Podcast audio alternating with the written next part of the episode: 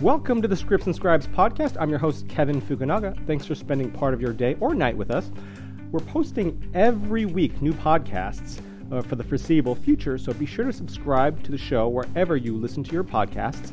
And if you enjoy it, please leave us a five star review and maybe leave a nice comment so we know the show is helpful to you in your writer's journey. Um, but first, the show. Now, today on the podcast, we've got uh, a literary manager who represents writers and directors for film and television. He got his start working at Jeff Berg's now defunct talent agency Resolution, uh, not his fault. Uh, he later moved on to CAA and then boutique management company Writ Large, continuing his work in literary representation. After a stop at Netflix, where he worked in original programming, he teamed up with Gavin Dorman, and together they started their own management company, Schemers Entertainment, in 2018. He's a Maryland Terrapin and Florida Gator, having graduated both schools, and now he's here. He is Daniel Seco. Thanks for coming on, Daniel. Thanks for having me, Kevin. Um, first off, I know about your work background, but I don't know much about you, Daniel Seco, uh, in terms of your background, uh, where you came from, things like that. So maybe you can give us a little bit of insight into, you know, your history, your background. Where'd you come from? How'd you get to LA? That kind of stuff. Sure. I grew up in northern New Jersey, uh, right outside New York City. I, like I said, uh, went to the University of Maryland for undergrad. Uh, thought that I was going to go to law school. Uh, I worked for the U.S. Attorney's Office. I worked for the National Archives. I worked for a state senator. You know, definitely on that path towards doing something with law. My senior year, I became a personal assistant of sorts, uh, technically a clubhouse attendant, working for the Baltimore Orioles baseball team. Wow. Really cool experience. Um, I would say my biggest responsibility was when a a good team would come into town, like say the New York Yankees. Right. Uh, and just to give some context, this was the 2008 season.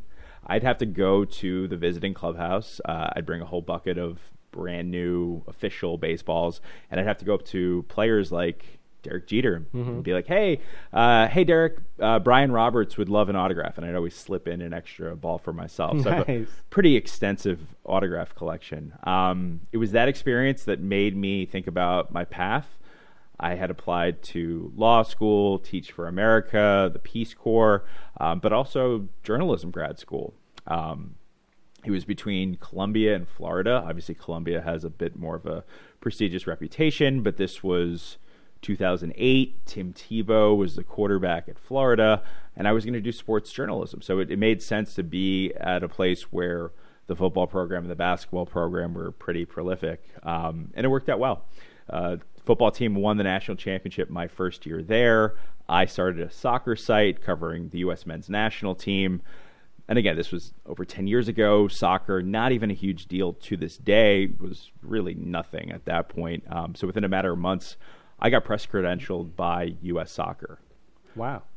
It was cool. Uh, it was a really good experience. I built out a team of 10 writers, um, sent writers to the World Cup 2010, 2014. I actually would have gone to Russia myself in 2018, but the United States didn't qualify for the first time, I think, in my lifetime. I graduate grad school. I moved to New Orleans. I did a program called Teach for America. I was a special education teacher at a charter school. Was the lowest performing academic school in the city. It was the hardest thing I've ever done, mm-hmm. hands down. And you know, I've worked at CAA, so you can only imagine. right. Uh, do that for about two years. Resume my writing career after that. Beyond soccer, I covered Major League Baseball. I covered the NBA. 2013, I got sick. I was diagnosed with cancer. I had stage four non-Hodgkin's lymphoma. Wow. Yeah. Um, went through chemo, radiation, surgery. Spent the majority of my time living at the hospital to undergo treatments very fortunately got better. Uh, got a clean bill of health. July 2013. Within a month, I told my mom that I was moving to Los Angeles.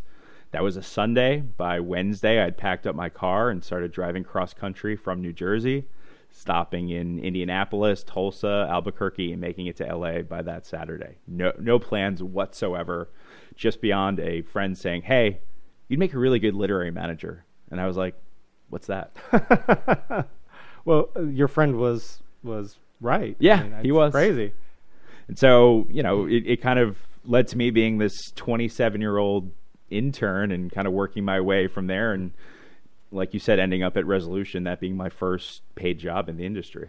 Did he explain at the time why he thought you would be a great literary manager? Yeah, he did. He he kind of alluded to the idea that while I was a good writer in terms of the output uh, I had as a sports journalist, my best skill set was as an editor. The idea of making other writers better, kind of being the coach and the coach player relationship. Um, you know, seeing what makes something good and being able to get the best out of that writer to kind of get it to that point.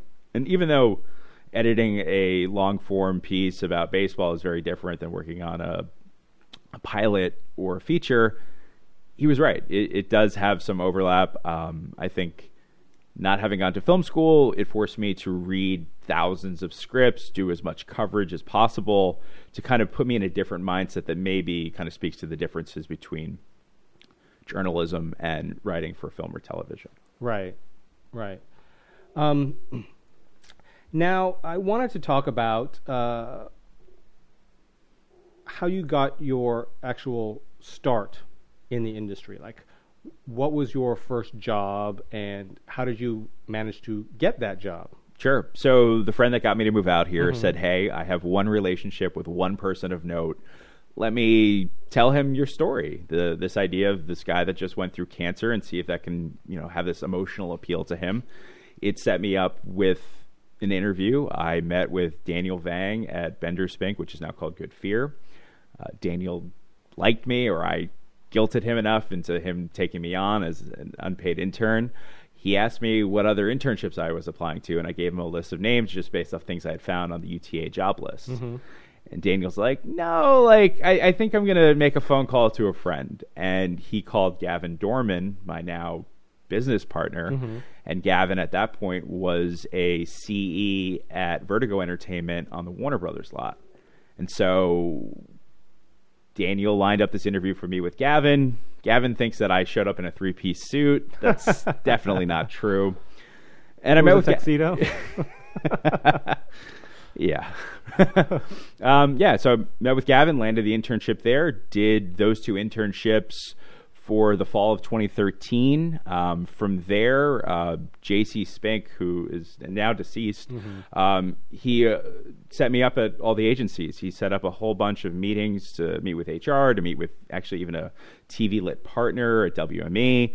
Um, and the first place to offer me a job was Resolution. Um, WME was like, you know, check back in. You know, we could probably get you in within three months. And I was like, I'm not young. I'm not making any money. I'm running out of savings. So I took the resolution job Right, right, because I sure. could start that Monday. Um, so yeah, my first official paid job in the industry was working in the mailroom at Resolution Mm-hmm. It was it was an interesting experience. Um, there's only two people in the mailroom at Resolution. Uh, the other guy that I was with is now an executive at a major production company, so it's kind of nice to see the people that I came up with really, you know, kind of advance in their own careers. Um, you know, I didn't really know much about the industry at that point. I never really seen it from that vantage point. Um, it wasn't like we were seeing A-list people coming in and signing. Uh, you know, you'd see some familiar names, some familiar faces, Sure. but more retreads than anything. At least um, maybe on the talent side, Mm-hmm. uh, there's definitely some viable writers and directors there. Um, and I think a lot of the agents have moved on and are doing well in, in their own way. Um, but yeah, it was a learning experience for sure. Right. Now, is the friend who suggested you come out and be a lit manager and who generously actually introduced you to a few people, was he a writer and wanting you to represent him or he was just a friend? So we had gone to Maryland together. We were in the same fraternity. Uh, the first time we met, he actually tackled me, and we became friends because of that. So I met him when I was 18. He was 19. Uh, just for context, I'm 33 now, so I've known him for you know a significant portion of my life. Um, so he went to USC to get his MFA after Maryland. Uh, so he was a working writer, director, producer. Didn't have representation, but I think beyond just being a friend, he knew that if I was someone that could make some moves within the industry, that I could probably be helpful for him in terms of advancing his career. Right. Um, and he is now a working writer director with representation. Right. Oh, well, good. Um, and in terms of literary representation? I know your friend suggested you do it, and you've gone through that whole uh, uh, gauntlet of working at CAA, you know, big agency, working at Resolution, which was a mid-sized agency. It wasn't Sure. small at all. Um, Jeff Berg started it from ICM. Um, and then all the way down through, you know, to uh, management companies like Writ Large, which is a boutique, but there are, you know, some prominent managers and clients there. Uh, but then you also, I read, worked at Netflix and programming, and so you've done other things as well. What is it about representation that you said, you know what, this is for me? Other than, you know, like you said, you had mentioned that you enjoyed the sort of editing, the story development part of it. But you know, there's obviously a lot of other things that go into being a manager. Why did it seem like that was a good fit, fit uh, you know, good enough that you continue to do it to this day?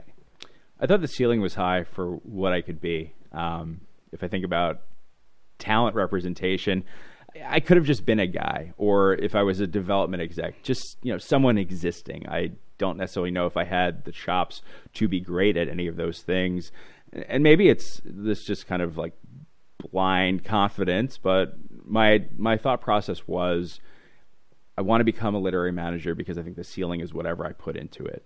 Um, you know, not having gone to film school, it was definitely a learning experience. You know, if resolution was the cautionary tale of what not to do, CAA was my Wharton Business School or my USC Film School, if you will.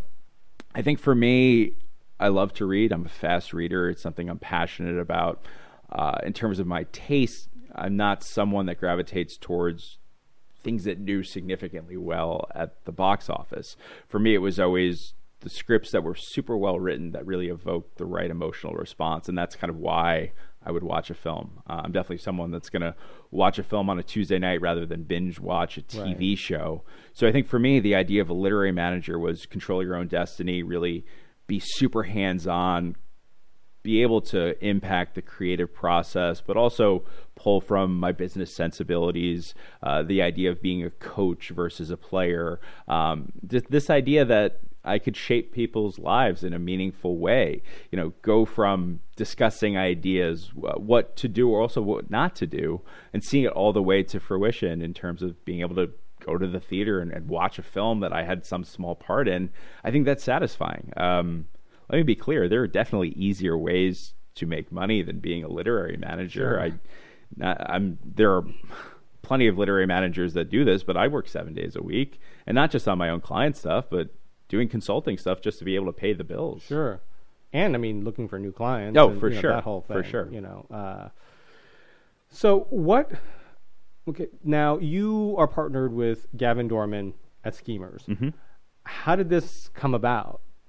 Sure. So Gavin leaves Vertigo winter of 2014. Okay. He starts Schemers kind of out of uh, a spare bedroom in his house, mostly as a production company. Um, the idea of it being a management kind of company kind of came to fruition um, when he kind of had this idea of do a micro packaging model, develop writers, d- develop directors, have a script that one of his writers writes, put one of his directors on it, develop it in house, and then go to the financiers that he has relationships with. So he did this on his own for years. I didn't come on board until summer of 2018. I see. Um, Gavin and I, after the internship, we actually lived together for two years. Um, so we always stayed in touch. He always tried to get me to join up with him. It just never seemed like the right fit. I think I had to experience a little bit more before really taking that dive into something that's really a startup, um, if you think about it.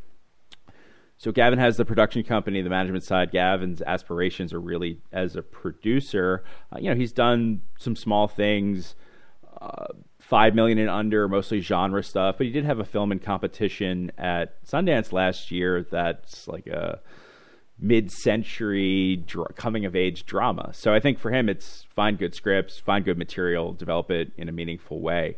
Um, but he wanted someone to come on board to run the management side. Um, again, I don't really have aspirations of being a producer in the sense that, again, maybe I could be a decent producer, but I want to be a great manager. Sure. So the way our setup works is I run the management side, Gavin runs the production side, but Gavin also oversees the directors, whereas my day to day is really developing, discovering, and incubating our writers in the hopes of making them viable clients. Sure. Um, and how, about how many clients do you guys have at Schemers? Sure. So between the two of us, I would say it's about 30, 35. That's It- not bad. It's a Between good mix. Two of you? Yeah. Wow. It's a mix of writers and directors for film and TV. We're definitely heavier on the feature side, but I would say that this year, or maybe the end of 2019, we made the conscious decision definitely take on more TV clients, be mindful of staffing opportunities, and really see how we can be balanced to kind of cover both sides of the industry. Mm-hmm. And you had me- you just mentioned staffing opportunities because I know, at least at the time of this recording, uh, the WGA-ATA sort of dispute is still going on. Although a couple agencies have recently broke ranks with APA and Gersh joining Verve and there's another agency that was uh, Abrams, um, as well as a bunch of smaller agencies, uh, to sign the WGA Code of Conduct so they can actually represent writers again. For a long time, there were few, if any, agents. Most writers had managers or lawyers or nothing. Um, so for you guys, um, I know you're sort of heavier on the feature side, but for the TV, on the TV side, what was that? What was staffing like for you? Sure. So I would say it's going to be this upcoming staffing season that's really going to be the push that we're we're going for. Um, in terms of how the WGA has affected us, I, I would say a lot of WGA writers have been reaching out and saying, "Hey, I used to be here. I'm looking for a manager. I want someone that's hands on." And it's been interesting. Um, I haven't really engaged on a meaningful level with many or any of the WGA writers that have reached out, but it's it's kind of cool to see what's out there, to see what people have done. I want to feel that I can be helpful to these people. I'm not going to just collect clients for the sake of saying, "Oh, they're in the WGA," which is great, but if they haven't worked in 10 years, I don't know if I can be helpful, especially as I'm just kind of learning the TV landscape in, in the most meaningful way. Sure. So I think for me, um, you know, I, I try to be honest with people if they send me a query, especially if they, they're kind of designating themselves as a WGA writer. You know, if they're doing half-hour comedies, I'm probably not your guy, and I want them to know it's not really a reflection of them. It's just I feel like I'd be disingenuous just taking them on for the sake of oh, well, this person's been on shows X, Y, and Z, kind of boosts my credibility. But if I can't help them, if I can't get them staffed on a show or help them sell a project, I don't think that's fair, and I, I don't want to be that person. Right.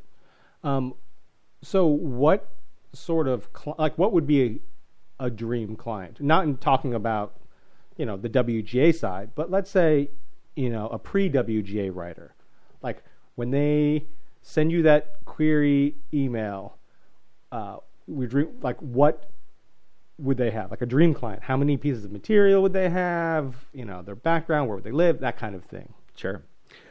I think it's it's different across the board. If there's certain qualities that always matter to me. I mean, Sure. being undeniable on the page in terms of what you can do as a writer is a great starting point. I think that gets the conversation rolling. I want to get a sense of who they are as a person. I'd like to think that the clients that I have on my list are people that I'd want to have my wife meet. You know, not necessarily be friends per se, but know that we could go out to dinner and it'd be a fun time and they wouldn't do something silly or stupid. Right. Um, that that means something to me. I've been at other companies where there have been clients that have maybe made a lot of money and so bad behaviors have been pushed under the rug and that's difficult, especially if it, you know that money allows a company to grow. It's tough to kind of cut ties with someone like that. I, I think for me, as we build up the company, it's definitely something that we're mindful of in terms of the type of people that we bring on. Right. Um, you know, going beyond just my own dealings, it's when I set them up to meet with producers or executives.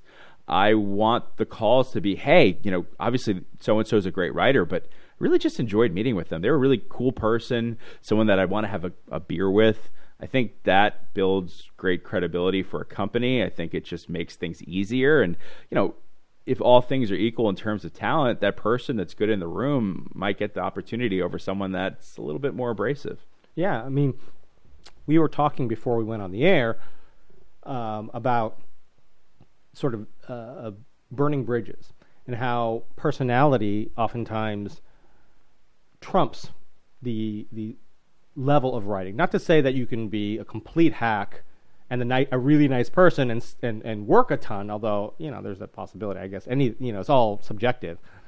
But you're going to have a much easier time getting work, finding work, being a really good human being, a decent person, you know, responsible and, and, and just likable and agreeable, who is a good writer versus somebody who is an amazing writer who is difficult to work with or unpleasant to be around or not, you know, doesn't show any any grace or any is not grateful for anything.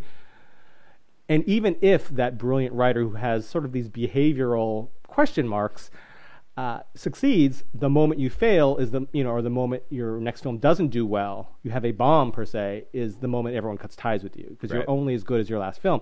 Whereas somebody who, you know, everybody really likes and is hoping for you and rooting for you because you're a good human being, you're a decent person. You know, you have a bomb. It's like, okay, well, they still were rooting for you and they still want you to succeed, and you'll get a second opportunity or a third opportunity. Whereas if you have a bad bad attitude, you may not get that second chance. Oh yeah, that benefit of the doubt it speaks to someone's character. You're not going to get it if you're not the type of person that people want to be around. So yeah, going back to your original question, this idea of you know what's the ideal client? Obviously the talent, obviously the type of person that they are, and I think diving a little bit deeper into what that really looks like. You know, being able to take notes. It's not easy. Some people get very defensive. They take it as a personal attack. Mm-hmm. And I think I try to convey to my clients that sure, maybe I'm a little aggressive, but it's for the sake of the project. It's for the sake of being successful. It's also this for the sake of what the stakes are. In the idea that if we don't push it far enough, there's going to be someone else out there that beats us. Right. Um, so I think you know it's not about me criticizing someone or even criticizing the project. It's how do we work together as a team to make something better so that we can put ourselves in the best position to succeed. That's really it. Um, so I think you know the good attitude, coachability, the soft skills. It's a little bit of everything. I think people just think sometimes it's oh, just sign the the most talented person ever. If I can't vibe and connect with them on an emotional level, and I'm not saying that I try to be friends with my clients, but I think you know, we spend a lot of time with our clients. Sure. It, it has to be a meaningful relationship on some level. I don't want to look at my phone, see an incoming call, and hit decline. That, that, that's not the kind of person uh, that makes sense as a schemer's client. I, I think I want to get excited. I, I want to, you know, celebrate the wins and also be able to, you know, overcome the setbacks together as a team. Um, me serving as a coach and our writers and directors serving as the players. I think that's the right synergistic relationship to be successful. Now, are you looking for, again, mentioning schemers, are you looking for clients specifically that sort of fit the mold of schemers? You know, again, talking about the, the types of films that you and Gavin produce, um, or are you just looking for good writers, meaning good both on the page and in person, just good writers, and you'll deal with the rest later?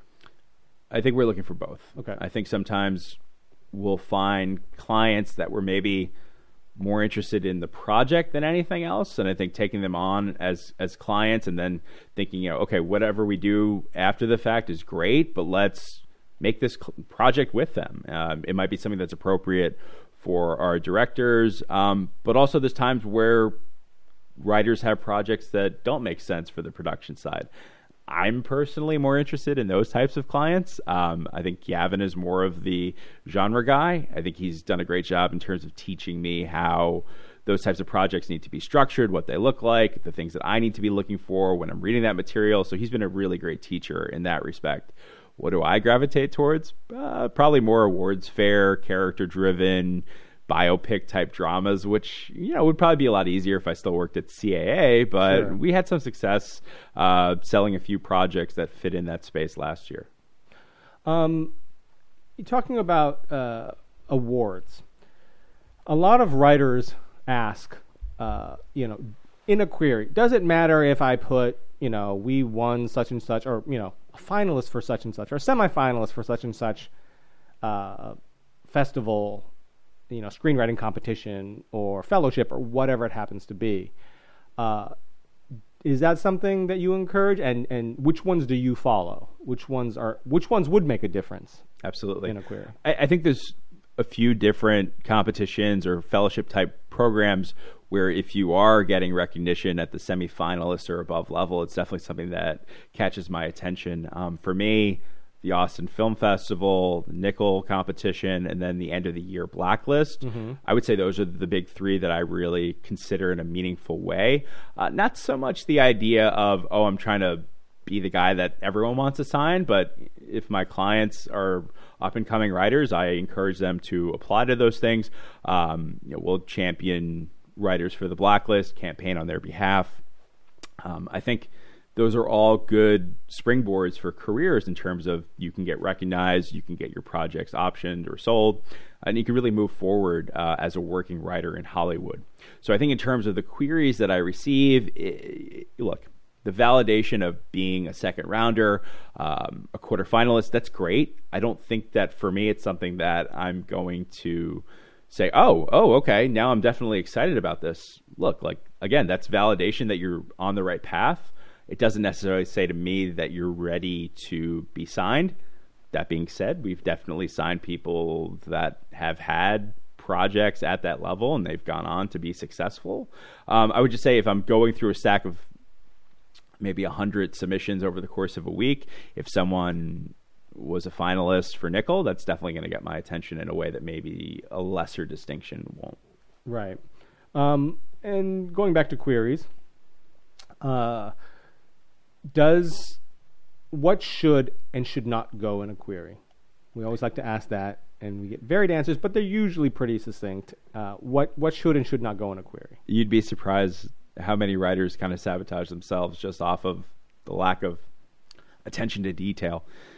I got one two weeks ago where they called me Justin, and I knew who they meant the letter for, but it's just like you copy and paste it a little too fast. Look, don't go on my IMDb page and find some up and coming client and say that you love them. That's a little disingenuous. I think if you find out that I'm into sports and you ask me a sports related question within a query, which someone did, they asked me who I uh, was rooting for for the Super Bowl. That caught my attention. I think they took a little bit of time to really give some thought. Um, but you know, keep it to the point. Give me a little sense of who you are beyond just being a writer. I would say that I gravitate towards people that have had um, a life beyond just writing. So, you know, if you tell me that you were a teacher, great. Like I can relate to that. Um, but keep it maybe two paragraphs, nothing crazy. I, I, don't think like you need to give me a laundry list of the 50 projects that you had because guess what? All 50 are not going to be good. I, I right. like people to champion the one or two or three things that they really believe in and just give me the opportunity to say yes or no. I try to get back to 95 to 100% of the queries that I respond to, uh, that I receive. Um, but don't submit the project without me acknowledging it first. I just think that, you know, give me give me a sense of what you have to offer, and I'll tell you right away if it's for me or not. I can tell right off the log line if it's a project that I could be helpful on, and you know, maybe it's just something that someone else is better suited for. Is there any query that you've received in the past that sort of caught you off guard in a good way, that sort of stood out, I should say? And if so, what was it about that query that just sort of made it stand out? I've started to really boost my social media game. Mm-hmm. I've had Twitter for, I don't know, 12 years. But in the last couple of months, I noticed some of my clients really engaging with the writer community in a meaningful way and kind of ask for advice in terms of, hey, can I kind of get into this in a way that maybe I can expose myself to writers that I never would have read before? Um, and it gave me some pointers, and I've definitely been mindful of it. And I even set up a competition to to meet with a few different writers, and I followed up on that, and it seems to you know be working pretty well. Um, one of the submissions that I received, one of the queries that I received, the writer kind of took note of what I had been doing on Twitter and she had mentioned something specific that I said, and she kind of tied it to her own career. And um, I, I, think it served in some way as inspiration, not to pat myself on the back, but it gave me validation that using what little platform I have on Twitter, that people were listening. People were kind of using it as motivation, and it at least struck this one writer as something meaningful. So I definitely gave special attention to that submission, and I, I didn't give like significant notes um, when I ultimately passed on the project, uh, but I definitely was a little bit more engaged in terms of you know, giving it its due diligence and providing some feedback when I did respond to the writer. Right. And that's one of the biggest pieces of advice we can give, tying into your previous comment about getting an email for Justin, a query for Justin, is you know the whole personalizing the query to the person that you're querying. First, by getting their name correct and not a Justin or to whom it may concern kind of thing.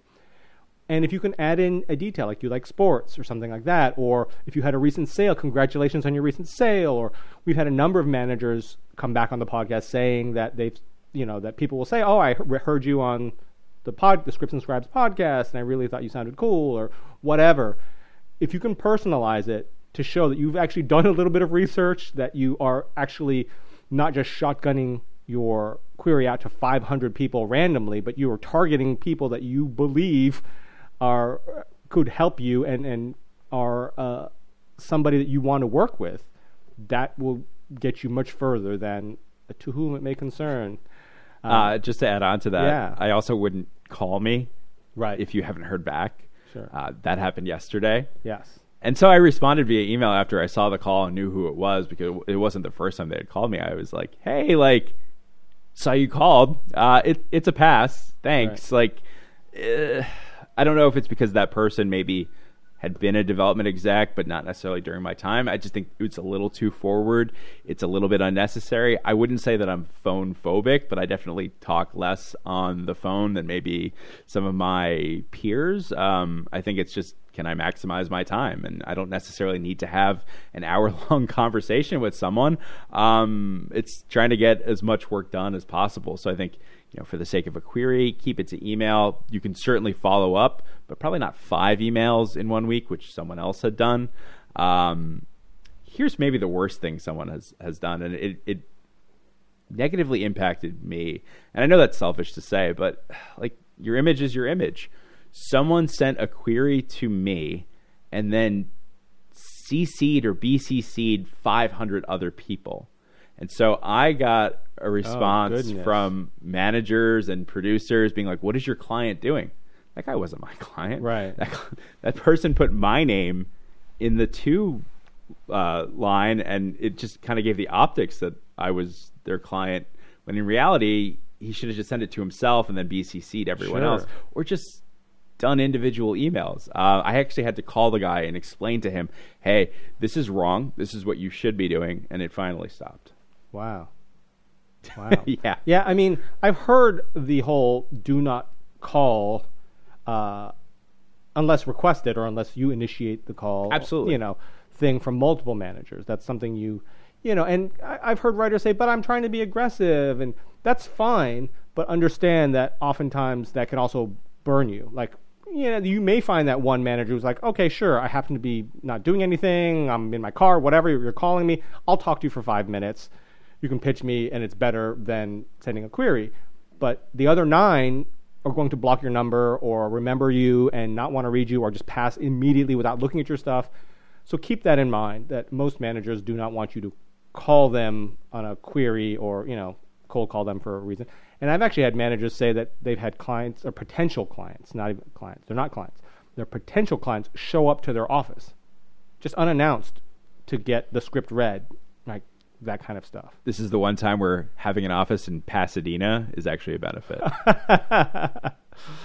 um, so, uh, okay, I wanted to go into you've worked at CAA, and you've worked obviously at management company like Writ Large. Um, and Resolution, also man- an agency, and now at Schemers, management company. So you've worked at both. Why should a pre WGA writer seek out a manager before an agent? Maybe you can explain that. yeah, me. it's a great right. question. It's a question I get a lot. Right.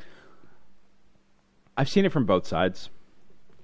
I think a good agent is going to do a great job of selling your very finalized, ready to go, beautiful script.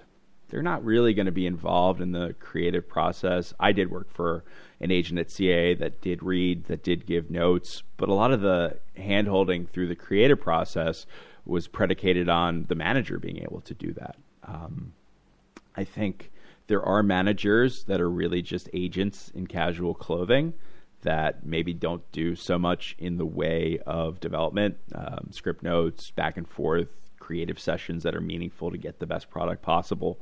But for me, kind of going back to the why become a literary manager, I like the creative process. I like the idea of making something great. And so a good literary manager is going to be involved from the beginning, telling you why an idea works or why an idea needs further revision, going back and forth, outlines, treatments, draft after draft, really just being there to get the best out of you, to put the script in the position that if there's an agent on the team, that they read it, they believe in it, and they have a vision for where it can go, who can be attached, and why it can sell. So that's really everyone playing their part in a meaningful way. Not all of my clients have agents, most of them don't. I'd like to think that because of my agency experience, I can wear both hats. It makes for a very time consuming uh, career, but I like that. I like the idea that I can be involved on the manager side and then also play the role of the agent. Fortunately, we have um, an entertainment lawyer to handle the contract stuff, but to me, that's the most exciting thing. Yes, it's great to develop. It's fun to sell too. Um, but when there are agents, managers, and clients involved on one team, it's the manager doing the development, it's the agent doing the selling. That's really how it should be. That's how I've seen people be the most successful. Right, right. Um, uh, this question gets asked all the time, and I'm sure, and there's there's different answers from different reps, uh, but I wanted to get your take on it. How much material, like ready to go, or you know, close to ready to go out? Obviously, that would determine, you know, if it's ready to go out. Would you know, based on yours and the client agreeing, it's ready, ready, and the, possibly the agent if there is one. Um, but you know, really solid material, not like you know, I've written 50 things and you know, there, here, read them all and, and, and let's do something. But literally, how many really solid pieces of work should a a potential client have, or do you like to see a potential client have? Is it just the one, or is it how many? I've signed clients off of one piece of material. Ideally, if they have two to three, that's amazing. Realistically, I don't expect to sign someone off of something that I can turn around and immediately sell. It just needs to be strong enough that I believe that they're a talented writer, someone that I can work with, and someone that has the capacity to replicate what I've seen, but maybe even at a higher level now that they would have a manager as part of the team. For me, I think the bar is pretty high in terms of how much material I take out each year. Look, I, I work at a boutique management company that people don't know how to pronounce that's based in Pasadena. I, I know my place in the Hollywood world. I have to send out material that's undeniable. I have to get people flipping the fuck out for what they've read from me. Otherwise, that connection dries up real fast. Mm-hmm. I can't rely on the, you know, if I were at, say, anonymous content or CAA, that I could send out shit, see what sticks, and no one's going to stop talking to me because of the company that I work at. Sure. So I think that I truly have to believe that there's a meaningful path for a project. Maybe it's not necessarily selling the goal, yeah, uh, that that would be great. Um, but I think for an up and coming writer, if there's something that's so strong as a sample that it really gets whoever's receiving it super excited about them, generate a meeting, get to know them in a meaningful way, and set them up maybe for an open writing assignment. That's the bar. Like, and even that, sometimes I feel like I'm taking a risk because it's not actionable enough. Um, but I want people to really feel like the stuff that I'm sending out is a super strong reflection of me and speaks to my tastes and the quality of clients that we have at Schemers. Right. How do you like a writer slash client uh, manager relationship to work? Like, when do you find that your relationship with a writer works the best? That's a great question. I think it looks different for everyone in terms of if I look through my phone right now and kind of thought about each one of my clients, um, there are a few clients that I'll definitely text with, that I'll talk about personal things with, um, but I'd say that's maybe the exception. I think that's something that is earned rather than maybe um, the norm. Um, for me, it it's not necessarily about being friends, and I, I've said that, but I do think that I want to be on the phone with them. I want to feel comfortable. I want to feel like I don't have to hold back, that I can give them the full version of myself that knowing I can be critical, really beat up a project or kind of give them, you know, a kick in the ass if they need it, and that they'll respond in the right way, knowing that we each have each other's best interests at heart, that I'm fully committed to them and they're fully committed to me. I, I think for me, a, an issue becomes if, if a client treats this as a hobby, Right. if it's a little whimsical, if you know, if they're wealthy or they're making a lot more money in some other job, and this is just something that they happen to be doing, and that if they fall short on a project, it doesn't eat at them. Uh, you know, for me, this is it. This is what I'm doing. It's a, it's not a job. It's not a career. It's a way of life. Everything I do it, it's not secondary to my job, but it's in consideration of what I'm doing professionally um, sacrifices are made for sure. I'm fully and wholly committed to my company, to my clients, and I expect that of them. I, I want to feel like they're giving everything of themselves. They've left nothing on the table, and they're, they're doing what it takes to be undeniable as a writer. Right, right. Um, someone asked me once, and it just kind of stuck in my head. Although I, I sort of answered the best I could but I want to get your take on it. Does a snail mail query, like an actual letter in the mail, make a, more of an impact on you? Obviously, it's something memorable because it doesn't probably happen a whole lot, but does it, you know, make an impact? Is that something that you think is cool, or is it just like, why is this person wasting their postage and paper? I will say sending me a script in the mail is not great, or even just a query letter. I I don't want that. I'd rather read something on the screen. But I will say this: the writers that have taken the time to write me a a thank you note, or mm. hey, I really enjoyed that panel that you were on, or hey, thanks for taking thirty minutes to grab coffee with me. I could send you a photo right now. I have each one of those hanging up on a bulletin board in my office. Nice. That means something to me. I think that's the right going above and beyond to kind of express gratitude, uh, to kind of say to me, like, yeah, I really got something out of whatever it was that kind of tied me to them. Um, weirdly, I worked when I worked at Resolution. Someone got like a devil statue in the mail that was for Danny Elfman. Huh. Um, so that kind of lingers in the back of my mind of why I don't want to get things in the mail that are really random. Right. Uh, I did hide it in an agent's office, and she freaked out. So maybe there was some benefit to it. I remember when I worked at CAA, um, there was a story going around. I wasn't there at the time, but there was a story going around about somebody who had submitted a script in a box, and it was about time travel, and they'd attached a ticking clock onto it and then put it in a box and sent it. And they had to call the bomb squad. They thought it was a bomb. You get this box and it's ticking. Uh, but again, it turned out to be a script about time travel, and the person put a ticking clock because you know they show the ticking clock of the you know the protagonist trying to save the world kind of thing. And yeah, that person did not get signed. I would have guessed that it was an assistant just trying to get a half day. Uh, yeah, maybe that would have been smart. Probably a, a little too smart. For um, so, but yeah, so yeah, nobody likes to receive those types of packages in the mail. Um, so uh, let's see. I I did get a listener question, which is sort of what you had talked about um, a little bit earlier about social media. Uh, from I think you saw it as well, but I, I maybe we can uh, talk about it for the listeners. Uh, it was from at Buckley Stuff, and he asked. Uh, I'm assuming it's a he, maybe it's a she, but at Buckley Stuff asked, uh, what's the role of social media in making a connection versus a query? And you had talked a little bit about it, but maybe you can sp- specifically go into, again, making a connection on social media. I think there's a balance to be struck in, in the sense that if I'm engaging with you on social media, it doesn't mean I'm your friend, doesn't mean that I'm going to sign you, doesn't mean I'm even interested in signing you.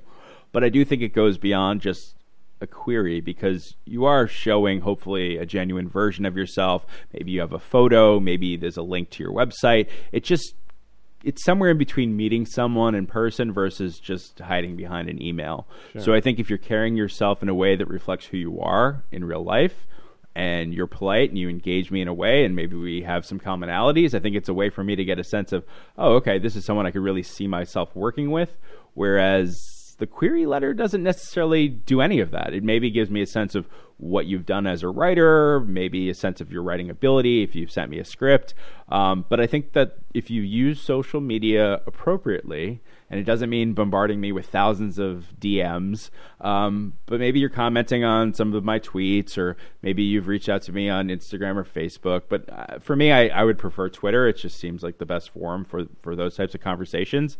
I think it allows me to get a sense of who you are in a meaningful way beyond just your writing ability and I think I have a better idea of whether we could be successful together. So yeah, I do think that Twitter specifically can be used to engage certain reps. I can really only speak for myself, but I've put myself out there. I've opened up my DMs as of 2 days ago so that writers could reach out and it feels like a more meaningful way to connect than just say uh, a query email. Right. Um, and you had mentioned a writer who had queried you and asked you who you thought was going to win the Super Bowl. So, just putting it on record, who do you think is going to win the Super Bowl? The 49ers of San Francisco or the Chiefs of Kansas City? I haven't made up my mind. Yeah. I would say if it's a shootout, meaning a high scoring game, then the Chiefs win. But I don't think it's going to be a high scoring game because I think the 49ers defense is exceptional. And if they show up and perform as they have in the past couple games, then I think the 49ers should take it. That being said, the best offensive player on the field is Patrick Mahomes, a sure. quarterback for the Chiefs. But Bosa for the 49ers is exceptional on, on the defensive side. So I, I, don't know. It's it's going to be a great game. I think the Vegas odds are super close. Not that I bet on sports. Um, this is one of those Super Bowls where it's not one great team and one, oh, how the fuck did they make it? Right. It's actually probably two of the top two teams from their respective conference. Um, maybe Ravens, 49ers would have been what some people preferred, but I do think the Chiefs have earned it. Uh, just coming back in the way that they have the last two games, um, it's just been really meaningful. Right. Right, and the Chiefs and the Ravens seem a little similar, and they both have mobile, athletic, super talented quarterbacks. And I don't know. Yeah, I'm. Um, uh, my money's probably on the 49ers. Okay, but uh, not not that I have anything against the Chiefs. I just I, the way that the Niners have been winning games by running the ball, and I think Jimmy Garoppolo is a better quarterback than people. A lot of people give him credit for. I'm not saying he's you know Tom Brady. I think obviously Mahomes is you know a more athletic, better quarterback. I mean, last you know season MVP, you know, 50 touchdowns, 12 interception kind of quarterback. But he's a quality, capable quarterback. Yes. And I think they have an amazing offensive line. They have multiple running backs who can run 100 yards a game. Granted, I think the Chiefs' defense is pretty stout against the run. They both have good defenses, all in all. Uh, and uh, you know, I don't think the Niners have really been tested as much on in terms of like a mobile quarterback, a super accurate mobile quarterback. But all things being considered, if you throw in a good running game with a solid offensive line and can wear down the clock and wear down the clock and wear down the clock, you limit the opportunities that Pat Mahomes has. And I think that's the great equalizer because you know it's not like Garoppolo doesn't have weapons. You know, right. he's got one of the best tight ends in, in the league, yeah. and he's again. I think Garoppolo's a good, solid quarterback, and you combine all that together. You know, if you have a good offensive line, a solid quarterback, a good running game, and a stout defense, you're in every game. You're in every game, and they have been. And, and the way they've been beating people, like they beat the Green Bay Packers twice by a total of what was it, 74 to 28, right, combined. And the Chiefs lost to the the Packers, and they lost to the Packers at home, meaning in Kansas City. So you know the the, the matchups goes the other way as well, meaning the Chiefs beat the Ravens, uh, whereas the Niners lost to the Ravens, but the Niners lost to the Ravens, you know, in Baltimore, and Kansas City won at home. That's a good point. So uh, you know, uh, because as stout as everyone's saying the Kansas City defense is, teams have been putting up a lot of points on them in the playoffs. Granted, they put up more, but you know the teams that that uh, uh, in the playoffs, the Vikings and the uh, Packers that the Niners have played, they've dominated on both sides, defensively and offensively. Like, you know, the Packers did score 20, but like 18 of that was like in the you know the fourth quarter. Yeah. you know, and the and the Vikings scored ten points. So, you know, I think they're doing. I don't know. Anyway, that's that's My biggest concern is Yeah. how both teams have red jerseys and how that's going to look on right, TV. right, right, right.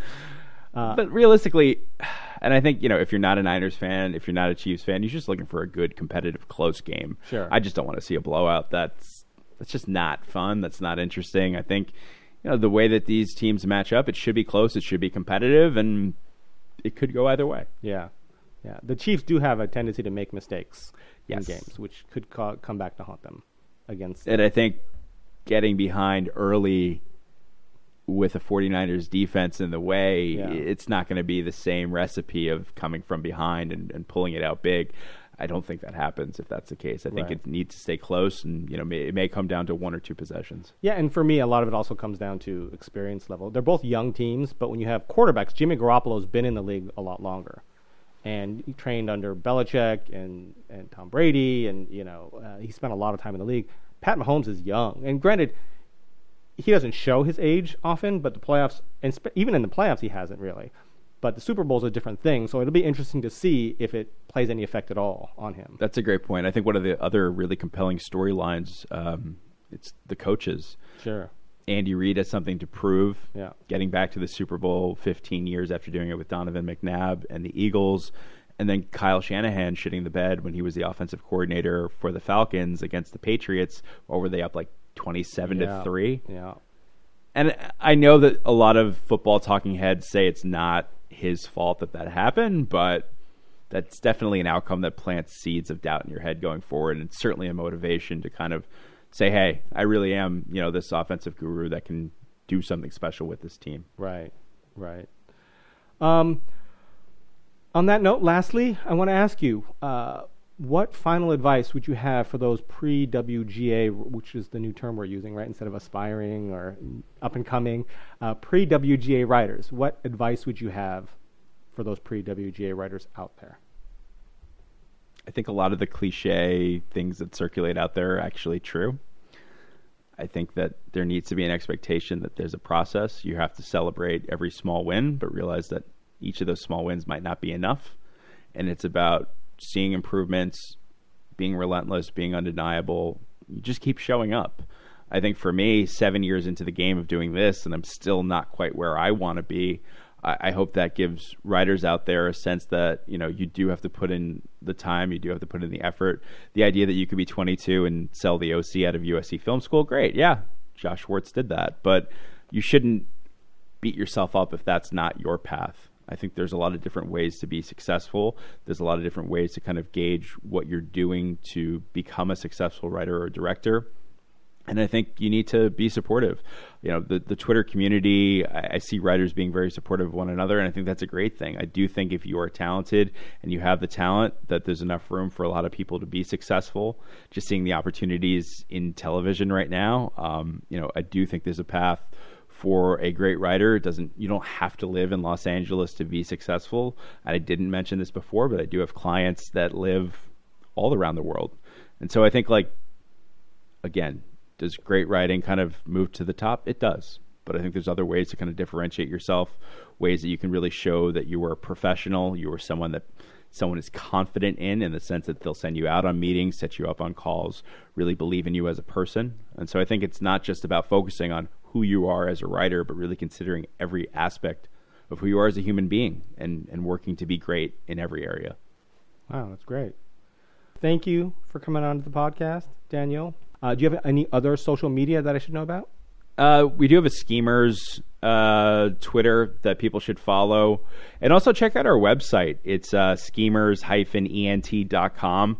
We're not employing the resolution model of just a black page that just says schemers. Right. We really champion our clients' projects. We have uh, links to films and uh, shorts, uh, some scripts. You can really get a sense of all the projects that we're working on. I, I think that Gavin's done a really great job of making it a resource. Um, we've actually built this online library, a database, if you will, of kind of just Hollywood 101. The types of fellowships you should apply for, um, the different types of horror projects. Really, just this living document that writers and directors can revisit uh, to get a sense of you know what they should be doing to be undeniable. And I think you know for some of our clients, they've gotten something out of it. it has been a valuable resource, and it's something we continue to update uh, very regularly.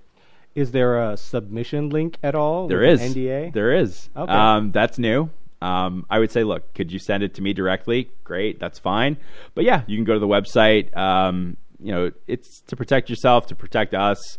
Not that anything's ever happened, but just why not? Uh, it just takes a couple minutes to fill out the form, uh, and it goes directly to me, and I'll, I'll take a look at it. So yeah, you can use the website for that as well. Well, and you would mention if somebody wanted to send it directly to you, what would the course of action be besides phone calling your phone? uh, an email would be great. You can send it to daniel at schemers-ent.com. And there you go. Um, so thank you for coming on again, Daniel. It's been awesome. Um, and thank you all for listening. We do this podcast to help you writers in your journey. Uh, so we do appreciate you tuning in and listening as always. And remember, ABW, not ABC, ABW, always be writing. And we'll see you next time.